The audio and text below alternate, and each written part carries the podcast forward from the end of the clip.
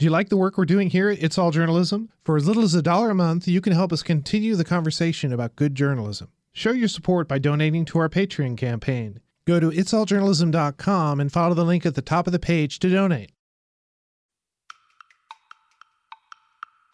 So news directors would send me stories and send me raw video and say, how else could this story have been told? In a couple of cases, we took fabulous stories and we deconstructed them and made them sort of ordinary and said, look what this journalist did to make it so great, right? So it was really, we called it before and after clever title, but essentially we had a one version and a second version. And we very clearly showed what changes we had made and how we thought this story could have been told more effectively. Welcome to It's All Journalism. My name is Michael O'Connell, here with another podcast about digital media and the people who make it. And uh, in studio today with me is Deborah Potter, the executive director of NewsLab. Welcome, Deborah. Thanks for having me. Okay, so we met for the first time a, a couple of weeks ago, and uh, you had found out that I'd written a book about podcasting, which is coming out later this year. And uh, I talked about the fact that I had a podcast. You were interested in both so you came into the studio. We're just going to sort of talk about the news lab. You're going to ask me a few questions about the podcast and the book, and we'll, somehow we'll both be happy with that, I guess. Works for me. Okay, cool. So, first of all, now you said that you uh, before we turn on the mics that you were at the you've been at the news lab for pardon me news lab. There's no the uh, for 20 years. Tell me how you know what led up to that and sort of the history of News Lab. So my own personal background is is as a working journalist. I spent most of my career at CBS News, did radio and television there. And in the mid 90s, I left network television. I had work, worked for CNN at that point and then decided I was interested in teaching. So I did a year at American University teaching and I was recruited from there to go to the Poynter Institute, which is in Florida, School for Journalists, where I worked for three years. And then I was sort of recruited again to launch a project, which at the time was a one year, let's see what happens project, funded by the Park Foundation. And the goal was to figure out something, some kind of project to help local television do a better job of covering important stories. With a one year grant, we kind of launched this thing we called News Lab and then they funded it for several more years after that. And when that funding ran out, we sort of developed a following. We had a bunch of resources we didn't want to let go of. And so I decided to sort of take it, you know, into my own back pocket, if you will, and kept it going now for a total of 20 years. So, what's been the challenge of, of doing that? Well, do you mean like making a living or? well, we're journalists. We all know about that. But yeah, you know, obviously there's certainly plenty of things to cover and to do, you know, produce content around. Mm-hmm. But had you had any experience in doing something like this before? Well, I mean, I'd, I'd worked with working journalists, obviously, as a trainer, a teacher through the Poynter Institute. So this was kind of an extension of that. And what we did when we first started was a series of seminars. We did, you know, sort of people came to Washington and we had groups come and work on projects with us. And we did a couple of projects where we focused on specific ways that television news could tell interesting stories that were also important by looking at examples of stories that they had done and kind of reworking them. So news directors would send me stories and send me raw video and say, how else could this story have been told? In a couple of cases, we took fabulous stories and we deconstructed them and made them sort of ordinary and said, look what this journalist did to make it so great, right? So it was really, we called it before and after clever title, but essentially we had a one version and a second version. And we very clearly showed what changes we had made and how we thought this story could have been told more effectively. Now, are there lessons? I mean, have the lessons changed over the years, or are they all sort of pretty much the same sort of storytelling issues that we always deal with? Well, I think they have changed only because we now have different media that we also have to feed. So I no longer focus exclusively on television. I'm doing a lot of stuff with digital media and how you can tell stories on different platforms differently, and you should because they really are different. When the sort of the new media, as it was once called, first started out, the idea was that you could just take the same story and, and essentially present it on these different platforms, and it wouldn't be all that different, right?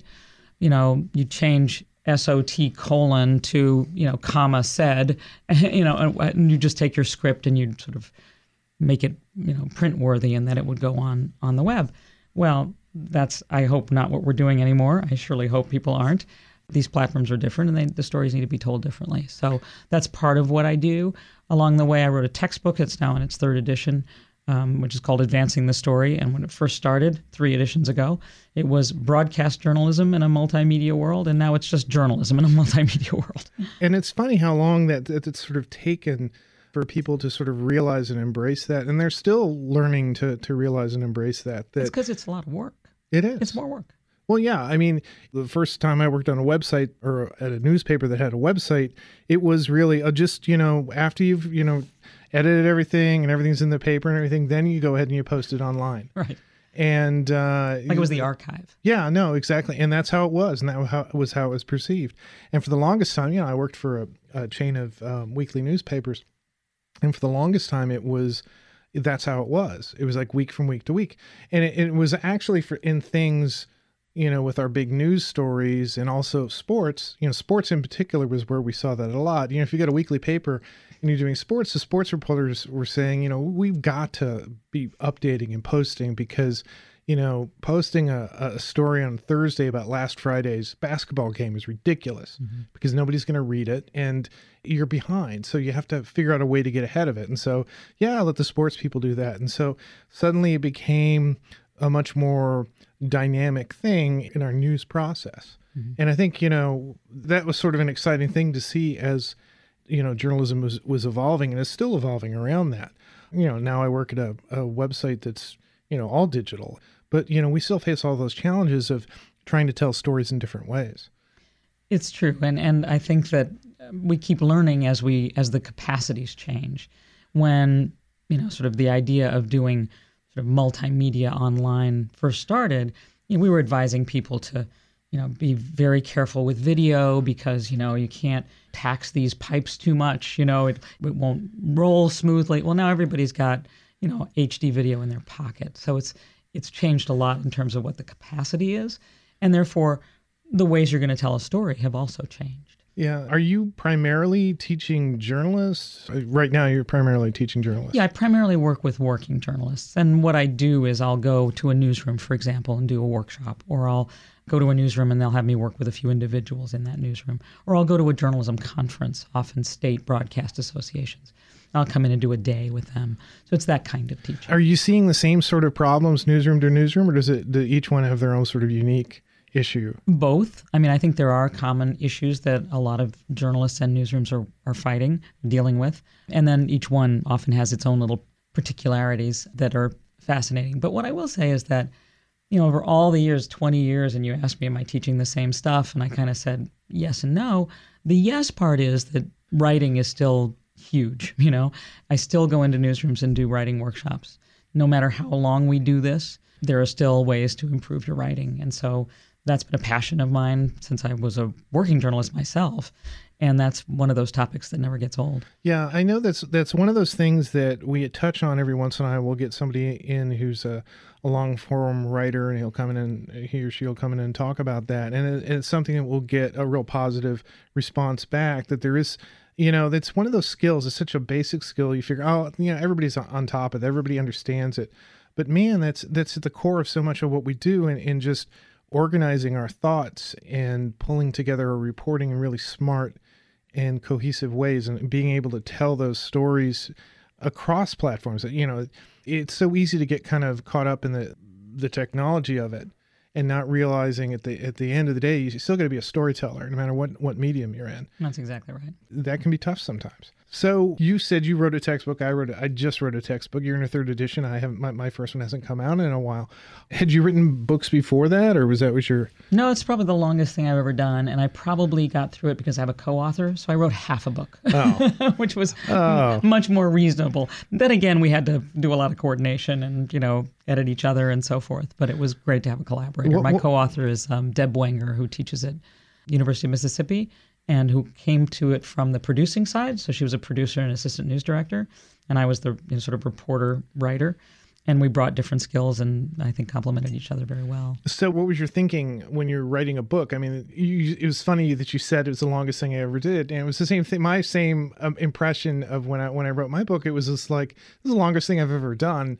I think you know at the very beginning it was like I think I can do this. This is just a long distance run of something I do all the time. What was your approach? What What do you remember about doing that? It's like any kind of writing. That's the that's what I do remember. Is it's if you follow the same process that you would follow for any news story, it's the same, right? It's about figuring out the structure. You know, what's your focus for each individual chapter going to be? How do these pieces fit together? You know, what points do you want to make? How can you illustrate those points with graphics or with other elements that you're going to use? It's very similar to telling a story. It's just a lot longer. Yeah, and that was actually the the pleasant thing about the book that I wrote was that you know, I'm somebody who who has dealt with anxiety in my life. And so for me, when before the process started, I, I was like, oh, you know, what, you know, am I going to get into these situations where I'm going to be really, you know, drive myself crazy over a particular point or something? But it's funny the whole process of actually pitching the book. You know, somebody asked me to write the book and um, structuring it, setting the structure up ahead of time as soon as I entered the writing process, the structure was everything. Yeah. It was just go step by step by step, and then as soon as and as soon as that happened, it was like, oh, okay, I can do this. Exactly. I'm not going to panic. I'm just going to, you, you know, in 30 days I'll be at this point and I'll be done, and that's what happened. It was pretty amazing. But anyway. Yeah. So I mean, I think that's a lesson that works. You know, if you're writing a 40 second voiceover, it's the same thing, right? It's what's the structure of this story? Where's the what's the beginning? What's the middle? What's the end?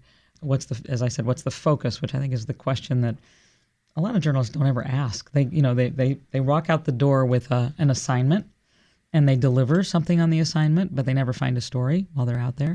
And when they deliver on the assignment, they you know they basically are I don't want to use the word regurgitating, but they're not they're not telling a story in any particular way. It's like a it's three facts strung together, you know. Yeah. And we're going to call that a, a story, and it is. It's a news report, but it's not a story. Yeah, you know, no, I see that. I deal with that all the time in, in, the type of reporting we do here in this building. At the end of the day, you have to turn in something. You go to a meeting, you cover the meeting, you come back. What was said at the meeting? What was the most important thing? What's the thing that your audience is going to be most interested in? Put all that in the, into your structure, and boom, mm-hmm. boom, boom, you're you're done.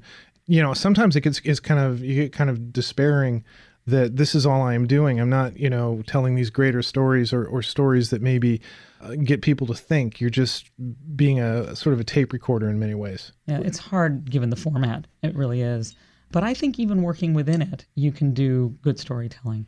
I once did a conference where I invited Robert Krulwich to speak, great radio guy. And Robert said, look, when he worked went from NPR to ABC News, right? So suddenly his time had shrunk dramatically. And he said, it doesn't do us any good to, you know, beat ourselves, uh, you know, on the chest and say, oh, woe is me, you know, I, I can't write the aim of the rhyme of the ancient mariner anymore. And he said, because what, what I'm doing now is haiku. and I thought that what a brilliant way of thinking about it. You know, we're still telling, we hope, great stories. We just only have a, a few words to do it in. And you can't say that haiku isn't great poetry, right? So it's just a matter of the discipline, finding your focus, narrowing it down, and then telling the story within the parameters you have. What's funny is my wife, she's a federal contractor. She works with the federal government, and she used to. Um, one of the things she had to do, she had to edit down other people's reports. And if you've ever covered a, an agency, the writing there, by and large, is really awful because people never taught you know them. And this happens a lot of a lot of uh, writing in different in sort of areas. They never never tell anybody how to organize their thoughts and to tell it in a very plain way. And she so she would like read these paragraphs and it's like well how do i you know how do i structure this? What do i do? And i was like well what do you want to say? Mm-hmm. and then she says well i wanted to say blah blah blah blah blah blah x. Mm-hmm. i say okay just write that down because you just all you did was identified what the important point is and write that down. And you know it's, it's so funny sometimes how how how you can take writing and storytelling down to such a basic level. You talked about the haiku, and just realizing at the end, really all you want to do is you want to communicate an idea mm-hmm. and elicit a response from your reader. And certainly from uh, from from the journalist standpoint, a lot of it, the answers to that is what's the most efficient way to do it, mm-hmm. and it is quite quite short, especially if if like you're in the broadcast arena where you have you have to you know it's a, it's a two minute report and you got to be out. Exactly. It's a zero sum game. It's not like the web. and yeah. I thank God for the web. I mean, I think what a great opportunity we have to, to tell more about a story, to tell a story differently online than we can in, you know, 40 seconds or whatever we get. This goes back to what we were talking about before the idea of that the web would be an archive. Some ways it is, but that doesn't necessarily mean that that's the most effective thing. It shouldn't just be a dumping ground. In actuality, a lot of the the better writing is stuff that is done with a lot of the same sort of thinking uh, of news writing. Tell it efficiently, tell it, you know, understanding that you're on a different platform and that people are, are most likely only looking at it for, for 20 seconds at a pop and figuring out a way to do it and then encouraging them to read those longer stories. Exactly. And doing those longer stories in an engaging way, right? Yeah. So longer doesn't mean just more of the same. No. know, it, it should it should bring in all kinds of other elements. You can, you can use video, you can use audio, you can use you know photos, you can use photo galleries. There are just tons of things that you can do to tell a story in an engaging way online. That you know, just to use radio as an, and as an example, we don't have. We have sound and we have sound, and that's pretty much what we have. Sound, and even that, you know, we don't use sound to its best advantage in most radio today. No. Um, you know, even NPR. I just have you ever heard the Ira Glass critique of NPR? Yeah. Whoosh, whoosh, whoosh. Every story begins with street sound. anyway, we're on a podcast, and you know, I wrote a book about podcasting, mm-hmm. and I mean, that's sort of it's the same sort of deal that you're opening up a different sort of realm of possibilities. But that being said, I, I think there's a lot of things that just are not being done in podcasting right now. Well, I want to start by asking you a question about podcasting itself. Why do you think it's popular again? At one point, it was dead. No, it was not. if you read my dead. book, it, if you read my book, it appeared to be dead. No, actually, if you look at the numbers, actually, podcasting was on a steady growth. The arc was continuing. What had changed was the attention with which people, in particular the news, was giving to podcasting.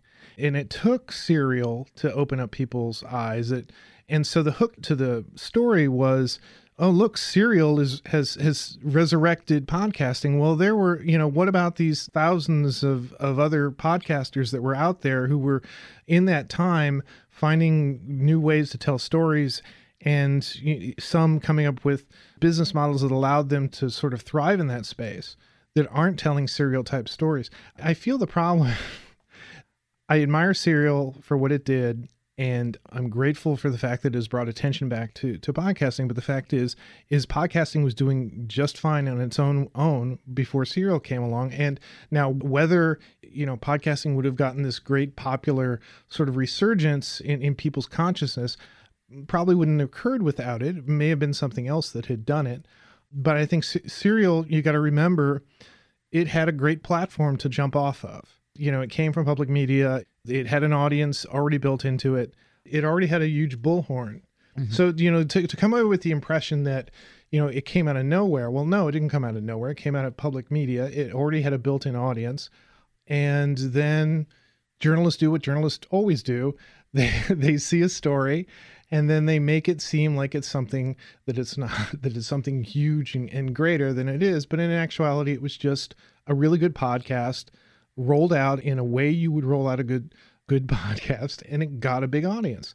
And that's great. It created a buzz for itself. It created a buzz for podcasting but there are plenty of other podcasts that are out there that are doing just as well if not better. And in actuality the the podcasts that come out of public media which a lot a lot of journalists pay attention to actually are only a, a small fraction of the number of podcasts that are being produced across the country and there are all types of different podcasts that are being done.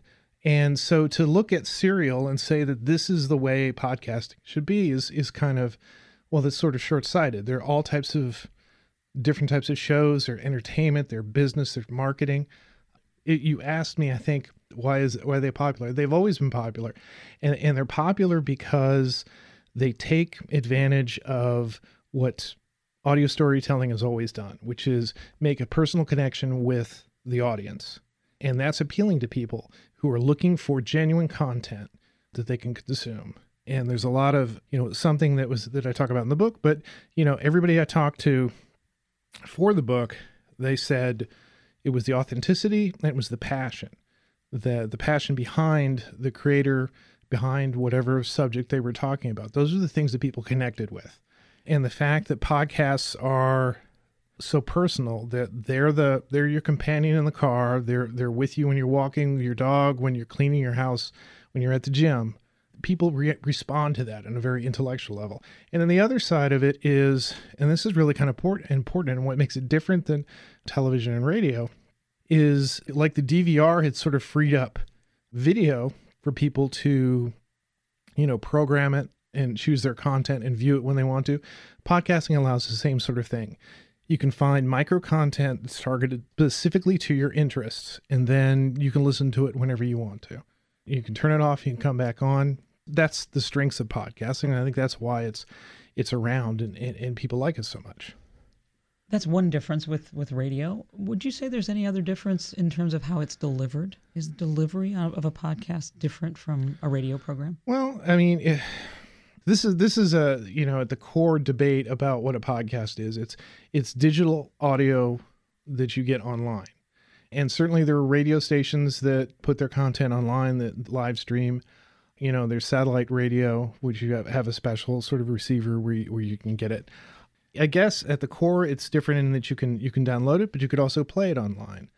It tends to be much more portable. People can listen to it on its phone, and actually, it was the uh, the phone, it was the iPhone that really kind of launched podcasting sort of popular growth is that you know the ease with which people are able to download the content and they have a player in their pocket because they have their cell phone that whether it's an iphone or whether it's an android device you you have a, a media player on there that you can download a podcast to so you know and then that brings into the whole aspect of how you market it and how you find it and those are difficult questions sometimes I guess what I meant by delivery is if you're the podcast host, are you different on your podcast than you would be on a radio program?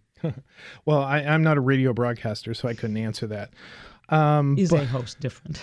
well, no, I mean there there are plenty of successful podcasts out there. Certainly, you know, in public media that are just you know recycled episodes they're appealing to their audience in, in a different way. They're they're trying to convince their audience to download their podcasts of their favorite radio shows to listen wherever whenever they want. And so that for me as a digital journalist sort of speaks to the whole idea of, you know, the accessibility of digital content that you can get it anytime that you want and that you're in control of what you're reading and what you're what you're listening to and so I think podcasting fits in that space uh, better than a lot of uh, a lot of radio and television. Well, I have a theory that that a podcast is less formal. Oh, and oh, okay, I see what you're saying. Right. Yeah. So when I say delivery, I mean in terms of how you sound that it's less formal and a little bit more intimate. Yeah, the intimacy goes back to what I was saying before about the fact that it's, it's, your companion in the car.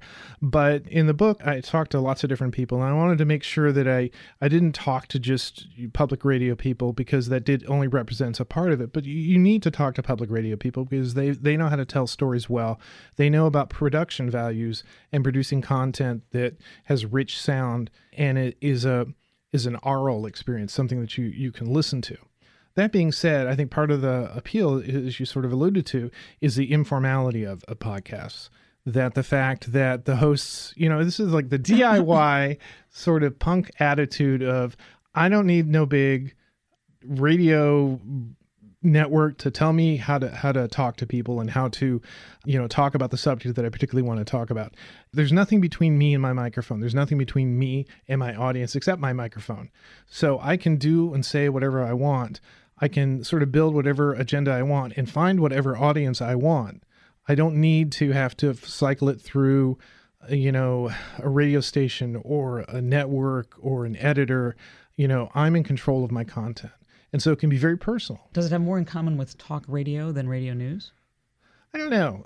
I think it probably, yes, it is more akin to talk radio and sort of the informality of that and that a lot of the podcasts that you listen to are conversationally driven. That being said, I think we're going to start to see another, you know, second, or third, or fourth generation type of podcasting where we're going to see a lot more sound design, things that you would see in, you know, old radio dramas or in public media where, where people are incorporating more music and, and it's less about me turning on the microphone and me talking to my friend about, you know, comic books or whatever in our garage that, you know, maybe I'm doing storytelling and I'm incorporating, you know, natural sound and music to sort of break up the interludes. So I think there's a lot of that that's happening in in the space. If you had to name one podcast that you think is sort of blazing the trail for this new generation, what would it be? Oh, geez, I don't know. I listen to such crappy podcasts for, the most part. I wish I could say I could, you know, I listen to all of the intellectual ones that that you're supposed to, but I don't. I listen to what interests me, what appeal to my particular interests. I listen to like pop culture podcasts. I listen to history podcasts, some news podcasts. You said earlier that while everyone, well, many people thought podcasting was not, you know, still out there and doing well, they were all misled, we were all confused. That some of them, at least, at least some of them, were doing very well as as business models. That Yeah. they, people were making money at it. Yeah. Do you address this in your book? And if so, Yes. what's your advice to beginning podcasters who would like to make a little living at it? Well, don't expect to make any money on it is the main thing. I, I think the the big lesson that I would I would put out there and that I've talked to uh, that I address in the book is there are people who make a lot of money on it, but a lot of the people who make money on it they make it because they already have a built-in audience. Somebody like Adam Carolla who had a radio show, had a large radio audience. He migrated over to podcasting. He was able to bring that audience with him and podcasting allowed him to do his show in a, in a different sort of way where he was having a direct conversation with his audience and so in that way he was able to market to them you know maybe they get subscriptions maybe they get you know uh, he has merchandise or i know that he's produced some films.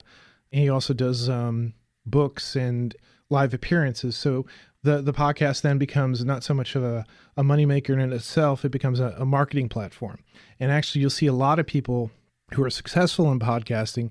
The podcast itself is not the moneymaker. It's it's the thing that draws people attention to your expertise and the things that you you know that you want to put out there there are plenty of people like that i talked to john lee dumas who does the entrepreneur on fire podcast he does uh like maybe a 10 minute podcast a day where he interviews an entrepreneur and he's turned this into a huge business and what's great about him, and if you're writing about podcasts in general, I, I would encourage you to go to the EO Fire podcast site, is he puts all of his business records on his website. So you can see the track of his money he's made o- over the period of, of years. And, you know, he said that for the first six months, he, he made nothing. But eventually he got the attention of somebody who said, Hey, I think you've got an interesting idea. Why don't you become part of this? And that led to other things. And so, you know, he's grown that into a business where you know, he does classes, he sells books, he talks to other marketers, he does presentations. So, you know, there are ways around it to make money. You know, just you going into your garage with your friend to talk about whatever, chances are you're not going to make a ton of money on that. You do it for love. You do it for love. No, so, but see, that's the thing, you know, that I said before. The big word that comes from everybody that I spoke to for the book, I spoke to about 60 different podcasters, was passion. The word they said was passion. One word that they all said that you have to have a passion for podcasting, whatever you're talking about. Because again, this goes back to what you were saying. That's what people connect with, is whatever your passion is. I'm passionate about cupcakes, so I'll do a cupcake podcast. You'll get an audience who who connect with you and understand who you are. Because this medium, this microphone is is so great about you know, that's the great thing about it is you can hear the person think. You can hear their process and you can identify with them and you can cue in very easily to their passion and connect with that. And that's why it's so personal. So people recognize things that are inauthentic and they shy away from them. But if they if you know you can be so sloppy in your production, provided your your your sound quality is is not painful to people's ears. If you have a message that that's out there, if you have something that people connect with, then they will they will be your fans and they will listen to you. That doesn't mean you, you shouldn't pay attention to sound production. you should you know that's the great thing about podcasting is is that the barrier for entry technically is so low that anybody could do a podcast. But the, the thing is you need to make sure you master those basic skills so that they do not become a distraction from what you what you really should be concentrating on which is what your passion is what your message what's the structure. I mean you know there are all other types of things you need to consider about you know how long is your podcast going to be you know where are you going to put it online how are you going to promote it you know all those things you know who you're going to talk to if, if you're going to talk to experts all those things are more important necessarily in many cases than than the technical aspect of, of it but the, the technical aspect that has to be addressed early on so that so that it doesn't interfere with your ability to grow your podcast Right. And do you have advice for people who'd like to start out? Is there a starter kit? Well there's my book Yes, buy your book. buy my book. No, no, no, no. That's not what that's not what I'm about. That's not why I wrote it. The advice I would give is Well, here here's the, here's the advice that that I, that I tell very very early on in the book that I've told people whenever I go to a conference and talk about it, and that is expect your audience to be much smaller than you imagine. Okay. The impression is if you look at Serial, if you look at all these, you know, out of control, uh, Carol and all these other people, even some guy who who talks about old books that you listen to his podcast and he has a big audience, you know, the impression is that you're going to go in, you're going to have 10,000 people listening to, and you're going to be able to sell commercials and make money off it. That's not going to be the case. Podcasting is niche or niche, however you want to say it, in the most, you know, good podcasts focus on one topic and they focus on one topic really well. And what that means is, is when you choose your topic, you're basically limiting the size of your audience because there are only a certain number of people who are going to be interested in that one thing that you're interested in to the degree that you are.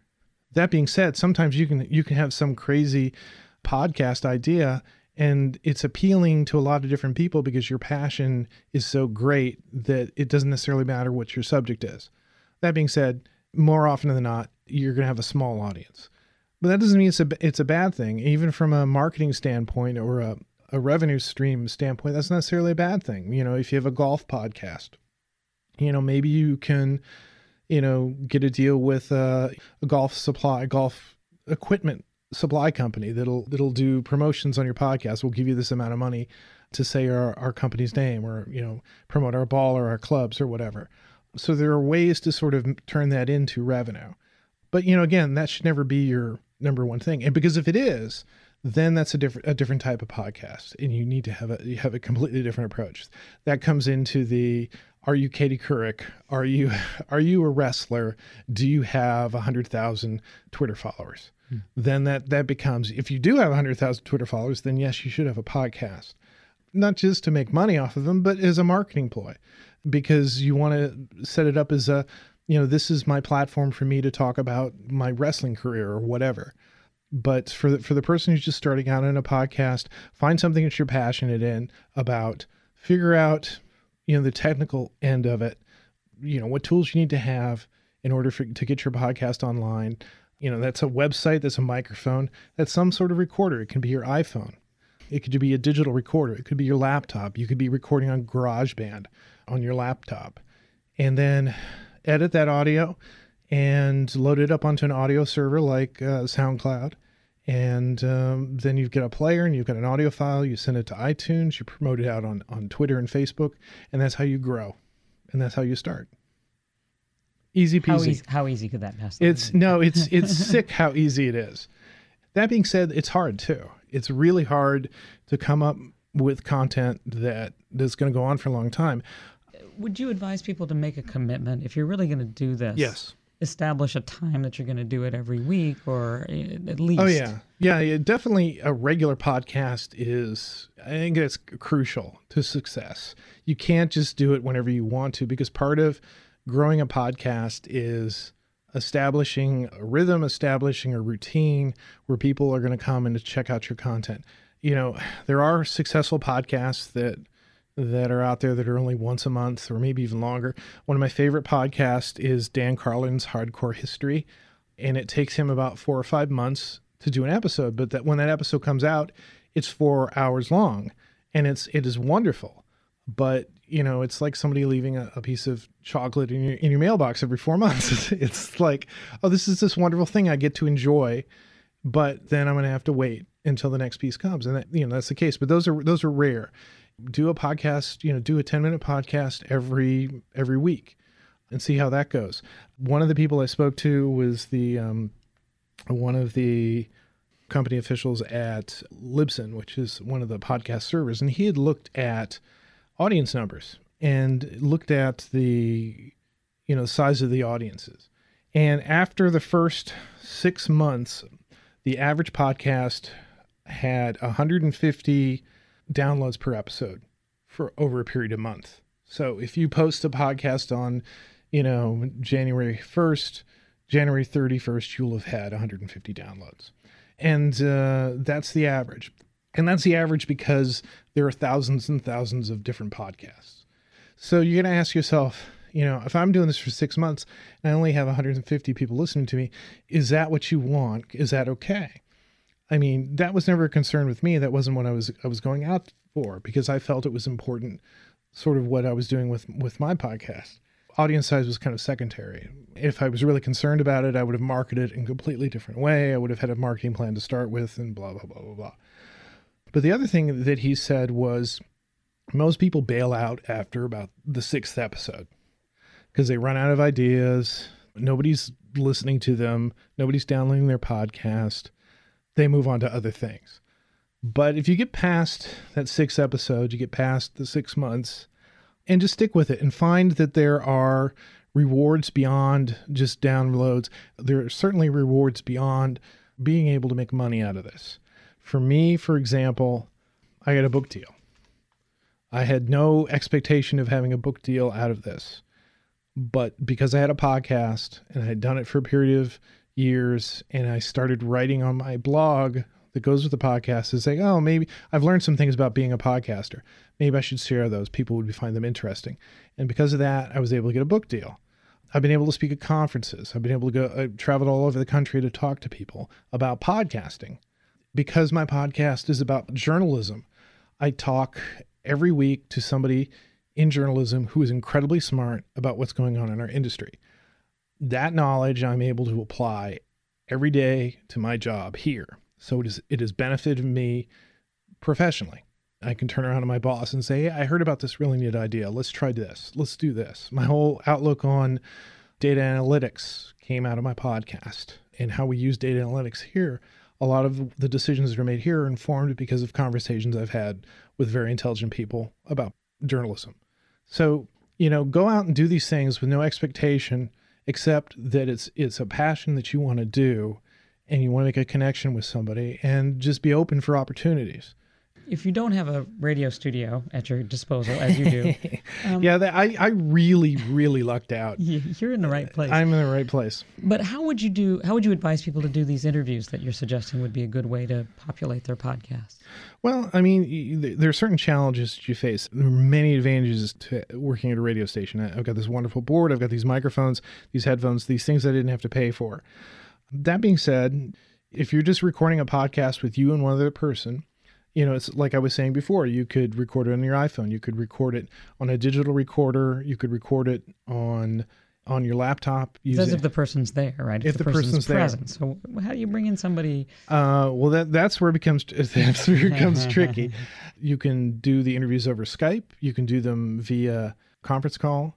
Uh, if you get a mixer, there's an, an attachment that you can you can put into your mixer that you can plug a phone line in and so then it routes the phone line through your mixer, and then you can you can record the uh, audio on a separate track.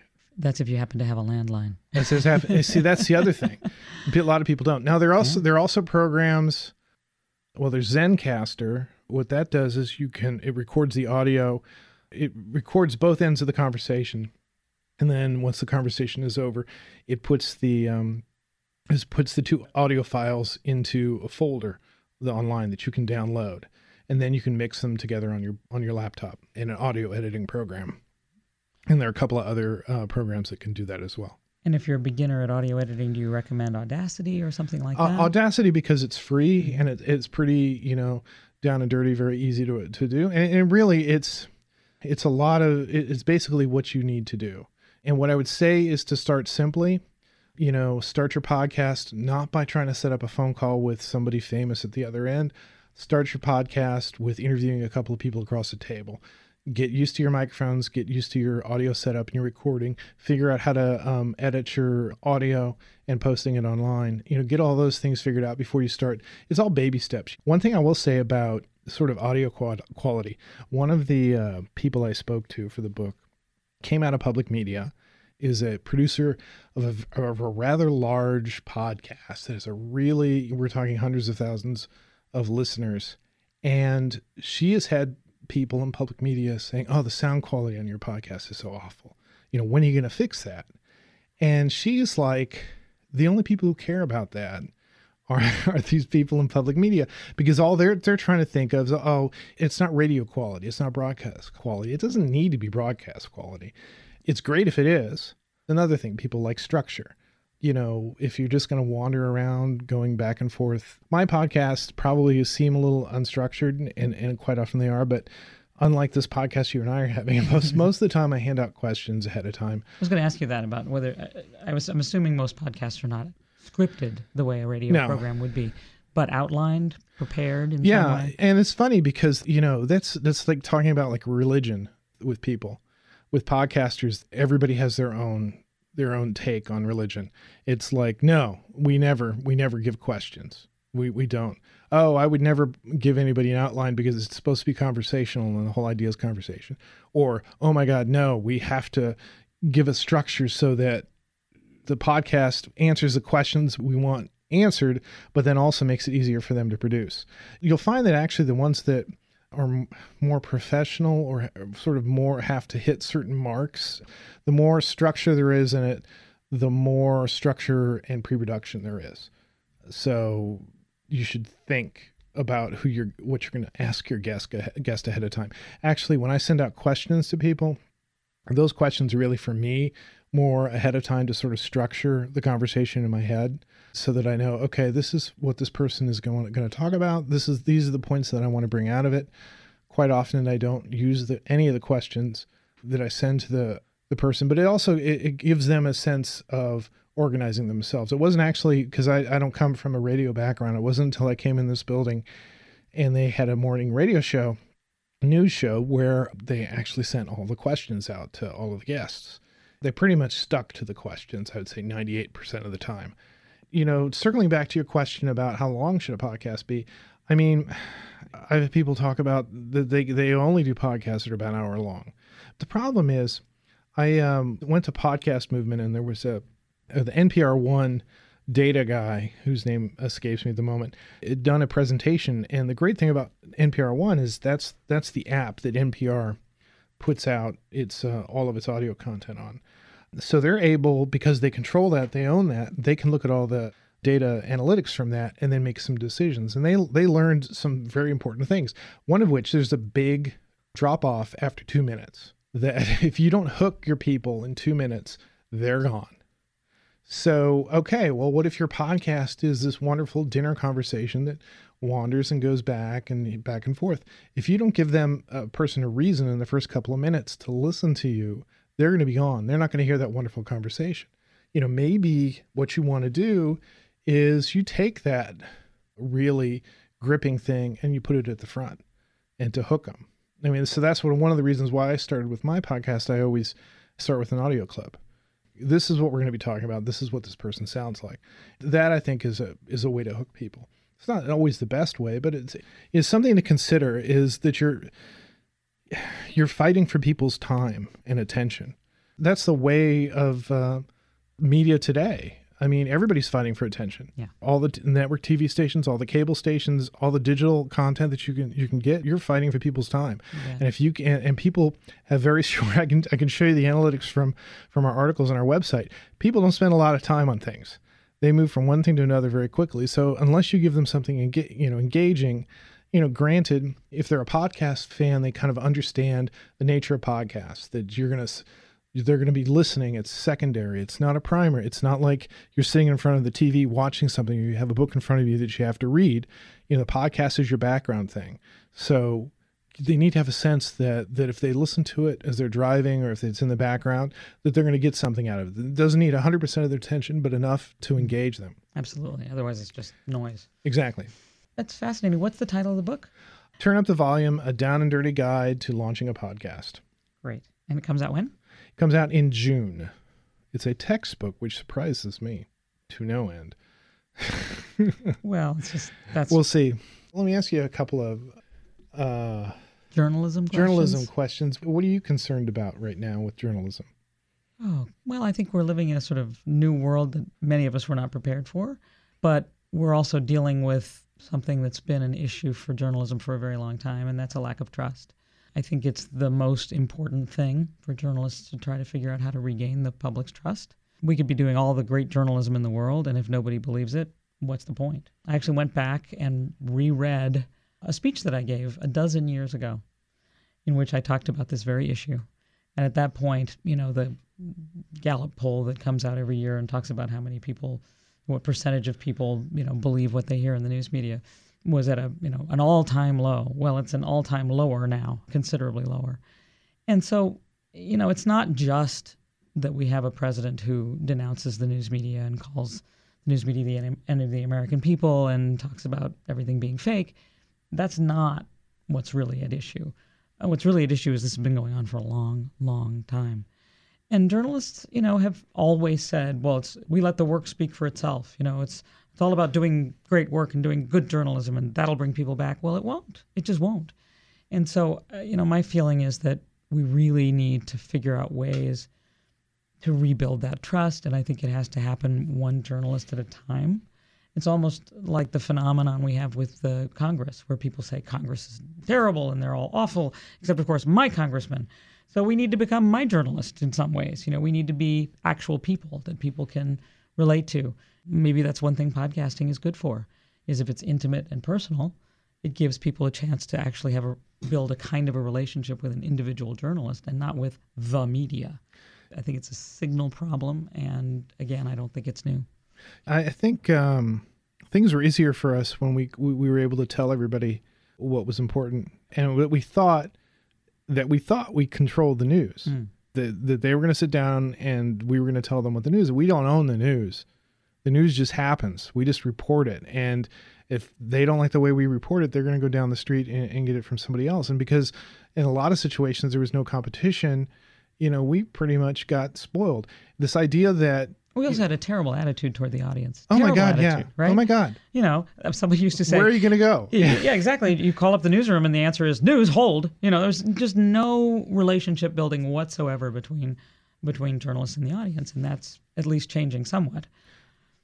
Yeah, and I think that's a lot of the key. I think to our success, and, and maybe a lot of the reason why we're in the way we are. This this old attitude of I think that a lot of people are still in the broadcast aspect. I don't mean broadcast journalism, but just we're broadcasting the news. We're not we're not involved in a conversation with our audience. I'm not necessarily a, a huge I don't know. It's something we've talked about on and off over the podcast over since the elections. This whole idea of fake news. That's a very convenient thing for the for the press, I think, to hang this on. This idea that you know oh, people can't get you know oh, they're getting all this fake news. I think I think actually it's, it's more it's more more to do with our listening problem and not recognizing that there are stories out there that we're not covering not just the disgruntled you know white voters in the middle of america but just who our newsrooms reflect who make up our our newsroom the diversity in our newsroom the diversity of the stories that we're, reporting all this stuff I mean, that's what's that's missing. That part of the reason why people don't trust us is because we're so busy with whatever we think the message is trying to tell people, not understanding that we need to be listening to them and hear, and reporting their story and involve them in our process. I don't think there's enough of that going on. Well, I agree with you, in particular this question of the process. Like, how transparent are we about how we do what we do? I think we have to be. We have to make it very clear, you know, how we get information. Obviously, the whole issue of confidential sources is not new. You know, it's always been an issue, particularly in this town, where you know people will brief you on you know background about right. something that there's absolutely no reason to go in background about whatsoever. But that's what they insist on because that makes them seem more important to themselves, I think, partly. There's a very famous story of the news media got really sick, journalists got sick of it when Kissinger was Secretary of State. So we're talking a long time ago. And, and uh, I think one AP reporter finally put out a story that said, you know, an official traveling on the secretary's plane wearing the secretary's suit. you know, it was like he just it was it was clear who was doing the briefing. Try, trying to get any, trying to trying to get anybody to speak on the record is is insane in this this town. The the, the public information officer is the exact opposite of that disinformation or just I'll, I'll get back to you and you never hear from them. And this is not a trump thing. I mean you know the obama white exactly house was right. incredibly controlling of the news. They were. You couldn't get anybody to speak on the record about anything of any substance. And then they would turn around and they would say well why didn't you write anything good about us? And i'm like well why didn't you tell us anything and then maybe we can make a decision to whether that's good i mean but that's you know that's just journalists being journalists I've been watching these things over the last couple of weeks in the news, and and, and I've been thinking about. I've said this all along while I was I was a journalist. Is that you know people think of us way down here, and just below us are politicians, and so that's the only thing that we've got going. People have never liked journalists. It, it's just now it's just a bigger thing. And Yeah, and, but you know what? We didn't get into this business to be liked. oh no, And that's fine. Yeah. But respected and trusted is critical. And if so, you know, if they say we don't like you, that's you know, I understand. We we Right. tell them things that they don't want to hear. You know, it's it's not a pleasant job to to report on things that are unpleasant, right? And it, but it's important. But the never before have I felt this sense that really th- it's a majority of people who don't trust what they hear anymore. Yeah, and there are a lot of things that are, that are involved with it. I, we had somebody who was talking about what do you do if you've got like ads and other types of things on your website that cycle through these, you know, these clickbaity type headlines. They're not part of your news, but they're on your website. Mm. So how can somebody differentiate between what is news and what is was clickbaity, you know, unsubstantiated headlines? I mean, I think the the New York Times got gigged on that because they had something on their website that was clearly not news. It wasn't from And them. it wasn't theirs either. It right? wasn't theirs either. But but the fact is, is you know, when people come to your website, who knows what they think is is you and what's somebody else? How can they value what's? Well, what's then it's up to us to make that clear. That's what I'm saying. That- That's what transparency is all about. It's saying, Yeah. you know, you know what this is? This isn't us. This is something else. They're paying some of our bills, but this isn't us. right. And we have to be clear about that. And the idea that, you know, sort of integrated content is, you know, the hmm. solution and we everything's sort of going to look the same and no one will ever tell and therefore we can make lots of money off of it. I mean, come on, it's sort of like the idea of the podcast as being, you know, the place where you're going to make lots of money. It's like no, you, you know, you you need to just be clear about that. What is your content? And you know, advertorials and all this stuff online. You know, don't get me started. That's part of what's sort of polluted the public mind is that we have allowed ourselves, you know, to fall prey to this. Well, we have to we have to make a living somehow. You know, we need a business model. Well, we'll just take all this stuff and stick it on the website, and that'll be fine. No, it isn't because guess what?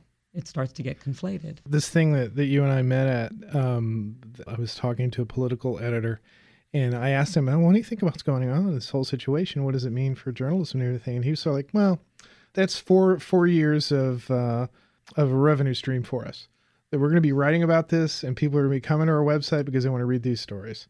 And then for eight years, then we'll have to find something else. And I was like, wow, I, I didn't never even, th- I, I'm not even that cynical, but, uh, oh my God. Oh, well, I'm sure we'll come up with something. Deborah, this has been great. Thanks for coming in. Thanks for having me.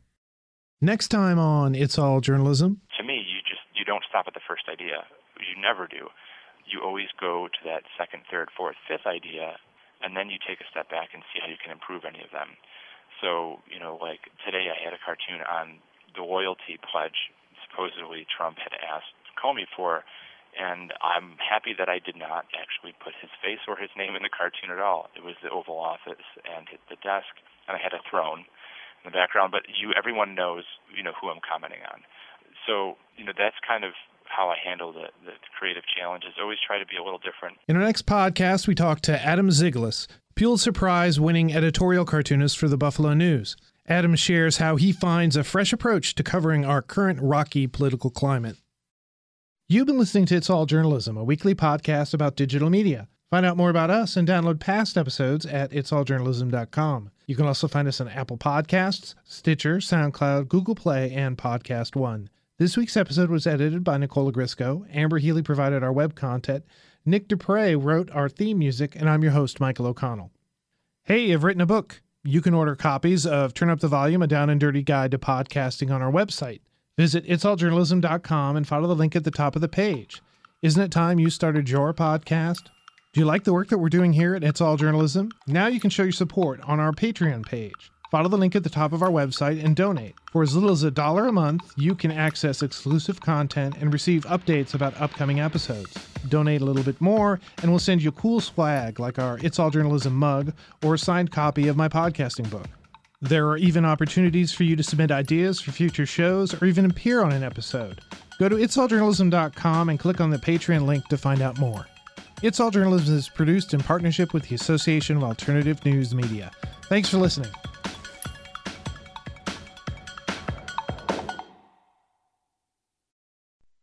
The Capital Culture Podcast with your hosts, Rachel Nania and Jason Fraley. We have a new podcast called Capital Culture. Each week, we go in depth with chefs like Marcus Samuelsson and writers like Bon Appetit's Adam Rapoport. We'll also talk plays with Kathleen Turner, movies with Emma Stone, and music with Smokey Robinson. Not to mention some of your favorite WTOP voices. The Capital Culture Podcast. Find it on iTunes, the Podcast One app, podcast1.com, or at WTOP.com. Search Podcast DC. The Target USA Podcast with your host, JJ Green. Russia could render huge harm to this country. North Korea's secret missile that could touch the whole of the United States. ISIS. DC is repeatedly mentioned as someplace they would like to see an attack. This is JJ Green. Join me each week for the latest on U.S. and international security on Target USA. The Target USA Podcast. Find it on iTunes, the Podcast One app, podcast1.com, or at WTOP.com. Search Podcast DC.